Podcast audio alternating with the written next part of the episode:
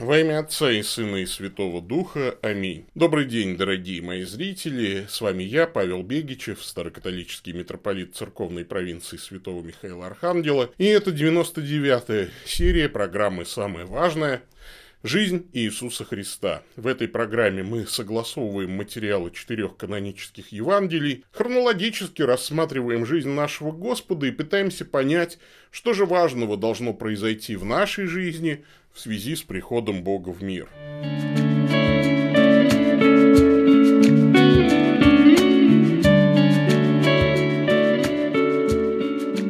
Продолжаем говорить о притчах, притчи о Царстве Небесном, которые скомпоновал евангелист Матфей в 13 главе своего Евангелия. И мы уже разобрали 6 из 8 притч, и сегодня рассмотрим последние две. Жизнь человека коротка, об этом многие шутят, но лучше, конечно, об этом подумать всерьез.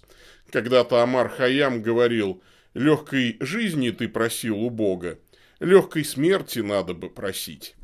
Что ждет нас за порогом смерти? Ну, знаете ли, тут надо обращаться к специалистам. Если у меня заболит зуб, я не пойду лечить зуб, ну, там, к строителю или пекарю. Они, может быть, прекрасные люди, но не умеют лечить зубы.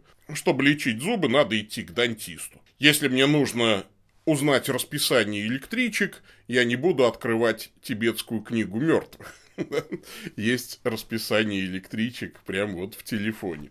Если я хочу узнать, что будет за порогом смерти, то лучше обратиться к Иисусу Христу, потому что Он, во-первых, Бог, который точно все знает, во-вторых, Он Бог, ставший человеком, в-третьих, Он Бога-человек, умерший на кресте, то есть побывавший за порогом смерти, ну и в-четвертых, Он Бога-человек, который воскрес из мертвых. Он был там, откуда не возвращаются, и вернулся оттуда.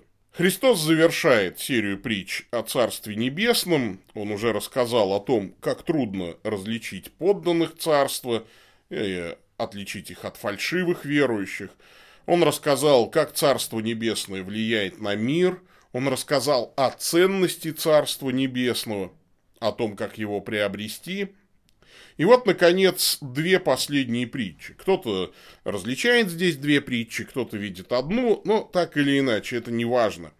Это притчи о том, что ожидает мир в конце времен. На моей памяти много раз предсказывали конец света. Самые драматичные предсказания были насчет 93 -го года, там, Марии Деви Христос. Ну и 2012 год тоже прошел, хотя многие предсказывали.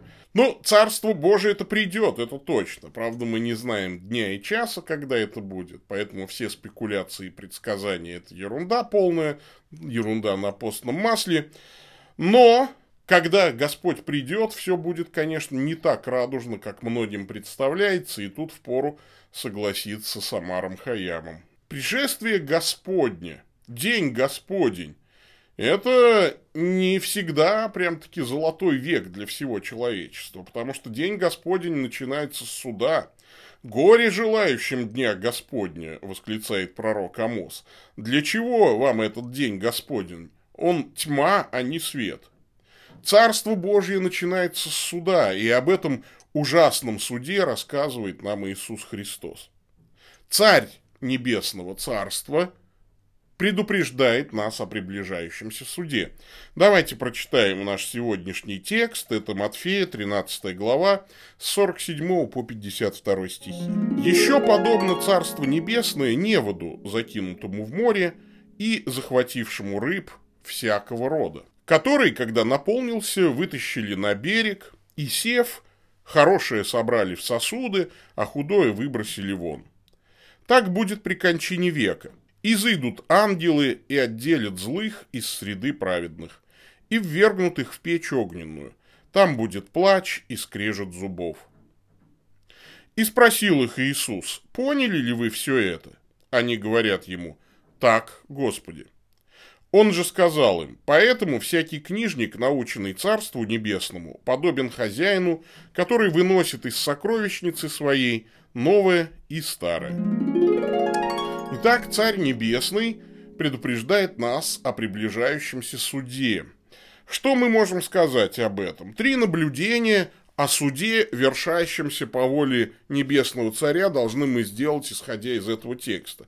Во-первых, судебный процесс подготавливается незаметно.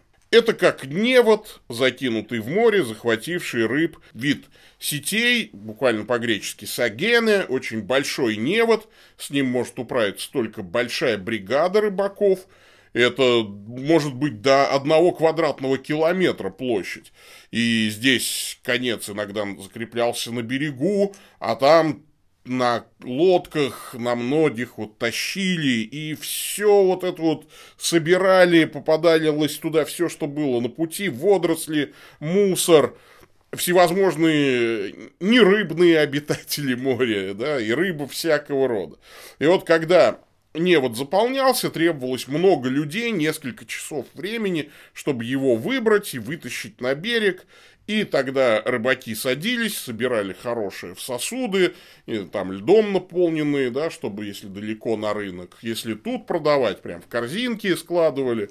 Ну, а всякую мелочь и всякий мусор, естественно, выбрасывали. И вот здесь эта притча рисует нам ведь страшную картину – Невод Божьего суда бесшумно движется в людском море в сторону берега вечности, где произойдет окончательное отделение одних людей от других, определение их участи. Верующих ждет вечная жизнь, а неверующих вечное осуждение. И образ потрясающе точным. Вот пока невод идет, медленно движется, рыба ведь внутри там еще плавает, и ей кажется, что она свободна, Время от времени невод до нее дотрагивается, рыба вздрагивает, уплывает прочь, думая, что спаслась от опасности.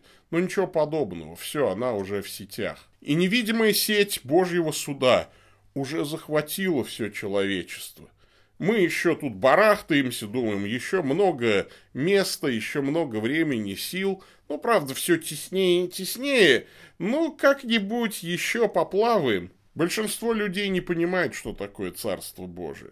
Они не видят, как Бог действует в мире.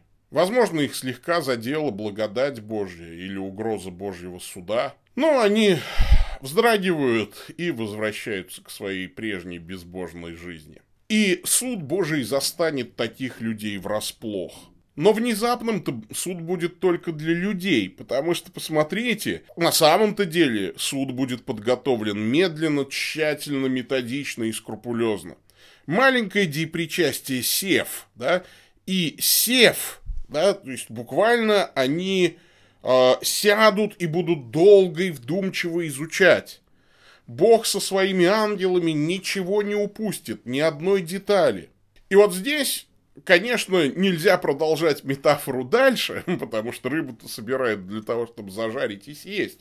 А Бог выбирает хороших не для того, чтобы зажарить и съесть, а для того, чтобы превратить их, ну, из рыб, которые вообще-то задыхаются на земле, а, в существ богоподобных, да, то есть вот мы в Царство-то Божие сами по себе грешные войти не можем, мы должны обожиться, преобразиться в образ Божий, стать причастниками божеского естества, потому что мы в этом неприступном свете не выживем, нужно преображение нашей природы, которое и совершил Иисус Христос. И вот этих преображенных людей, в которых благодать Божия началась в таинстве святого крещения, в которых она продолжалась через слово и таинство церковные, через святую жизнь. Вот этих людей Господь берет в Царство Небесное. А тех, в ком нет благодати, кто не преображен, естественно, их выкидывают. И люди совершенно на это не обращают внимания, торопятся жить, торопятся в ад, хотя что в ад-то торопиться, без вас не начнут. Ладно, второе наблюдение. Судебный процесс будет бескомпромиссным. Так будет при кончине века. Изыдут ангелы и отделят злых из среды праведных, ввергнутых в печь огненную, там будет плач и скрежет зубов. Снова и снова, как и в предыдущей притче о пшенице и плевелах, Иисус предупреждает об ужасах ада. Это важная информация, не грех и повториться. Иисус умоляет людей избежать этого ада придя к нему за спасением. Бог не хочет смерти беззаконника. Иисус плакал даже о Иерусалиме, говорил, сколько раз я хотел вас собрать, как птица птенцов, но вы не захотели. И Иисус сообщает об аде довольно много в кратких словах. Там зло отделено от добра. Кто такие злые и добрые? Праведные и порочные. Гнилые и хорошие. Дерево хорошее или гнилое, помните, Иисус в беседе с фарисеями говорил. Ад – это историческая родина человечества. Рай доисторическая. Вот. Отделение пойдет по линии отцовства. Дети сатаны пойдут в ад, потому что ад уготован для сатаны и ангелов его. И это зло будет ограничено в пространстве. Это печь огненная. Ад – это стены, выстроенные вокруг зла, которые будут мешать злу распространяться по Вселенной. Ад будет очень ограниченное место, как печь. Ад – это место эмоциональных страданий. Там плач. Кто-то из блогеров написал, гореть в аду надо весело. Несчастный человек, в аду никто не будет веселиться. Ад – это место плача. В аду нет общества, там полное одиночество. Мать Переза говорила, ад – это место, где плохо пахнет, и никто никого не любит. Ад – это место мучительной боли, там скрежет зубов. Это физическая боль, которая никогда не прекращается. Попробуйте сунуть руку в огонь и подержать ее. Вам будет очень больно. Ну, вот представьте, что так будет вечно в аду. Ад – это концентрированный экстракт боли, которая не кончается никогда. И зло будет наказано навсегда, окончательно и бесповоротно не зря Христос говорит, что это кончина века, то есть кончина времени. Там не будет времени уже, там невозможно уже ничего изменить. Именно во времени возможны изменения, возможно покаяться, да, как-то э, обратиться, но там времени уже нет, там кончина века, там исчезает воля выбора. Поэтому к судебному процессу царя надо подготовиться. И это третье замечание нужно подготовиться к судебному процессу Небесного Царства. Спрашивает их Иисус, поняли ли вы все это? Они говорят ему, так, Господи. Он говорит, поэтому всякий книжник, наученный Царству Небесному, подобен хозяину, который выносит из сокровищницы свои новые и старые. Это вот последняя восьмая притча про сокровищницу и книжника. Что здесь хочет сказать Господь? Во-первых, он говорит, все нужно тщательно сопоставить и взвесить. Поняли?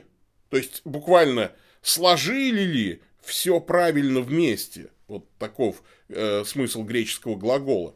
Осознаете ли вы все то, что я говорил? Ученики, конечно, говорят, ну, мы все поняли, хотя по всему видно, что поняли они не очень хорошо. Но Христос продолжает. Учитесь этой мудрости, пока не поздно. Книжник, наученный Царству Божьему. Что за премудрость этого царства? Апостол Павел говорит, мы проповедуем Христа распятого. Для иудеев соблазн, для еленов безумие. Для самих же призванных иудеев и еленов Христа, Божью силу и Божью премудрость. Распятый Христос, вот кто спасает от ада и вечных мук. Вот кто превращает тебя из рыбины в Божье дитя. Вот кто любит так, что невозможно представить. Вот кто научит тебя Царству Небесному. Вот кто может дать приказ ангелам переместить тебя из ада в рай. И есть только один нюанс. Выбор надо сделать сейчас, пока еще не наступила кончина века, кончина времени. То есть пока вы живы. Истинно говорю вам, слушающий Слово Мое и верующий в пославшего меня имеет жизнь вечную, и на суд не приходит, но перешел от смерти в жизнь. И в этом поможет нам Слово Божие. Надо стать книжником, грамматеусом по-гречески, то есть человеком, который не упускает из Божьего откровения ни одной буквы. То есть и старое, и новое, и Ветхий Завет, и Новый. Он изучает Писание целиком – и строгость Божьего закона постигает, и величие благодати, данной нам во Христе. Поэтому не делайте глупостей. Читайте Писание, изучайте его всерьез и делайте выводы. Бегите в церковь, Там вам растолкуют Писание. Бегите к Слову и таинствам. Бегите ко Христу. Господь с вами. Да благословит вас всемогущий Бог, Отец, Сын и Дух Святой. Идите в мире. Пока-пока.